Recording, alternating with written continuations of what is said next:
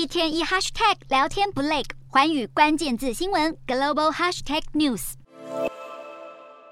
四号下午，满载移民的大巴士抵达美国芝加哥，这已经是一个星期以来的第二辆。继纽约跟华府之后，芝加哥是第三座接收德州庇护寻求者的主要城市，并且为他们提供食物、医疗还有基本物资。然而，德州州长艾波特以不堪负荷为由，理直气壮地把寻求庇护的移民们大举甩锅到民主党执政的城市，还说都是移民们自愿选择的，引发批评是政治作秀，并且已经扰乱庇护者的申请程序。工人挖地埋无名遗体，挖到手软，甚至只能拿白色水管来充当临时的墓碑。拜登政府执政以来，美国南方非法越境的无证移民日益增加，却也是坏消息频传。美墨边界的格兰河近期因为连日暴雨，水位暴涨，却传出有无证的移民冒险越境，不幸溺毙，并且已经至少寻获了九具遗体。三号休斯顿警方更认了正在调查数十名未成年非法移民疑似失踪的案件。然而无独有偶，北大西洋彼岸的英国也正面临移民危机。英吉利海峡偷渡问题严重，英国政府表示，光是三号一天就有近一千名的移民搭乘小艇横渡英吉利海峡到英国。只看上半年的话，人数更从去年的不到六千人暴增到超过一万两千人。伦敦当局指责法国没有采取足够措施防堵移民偷渡，英国跟法国更因此紧张关系升温。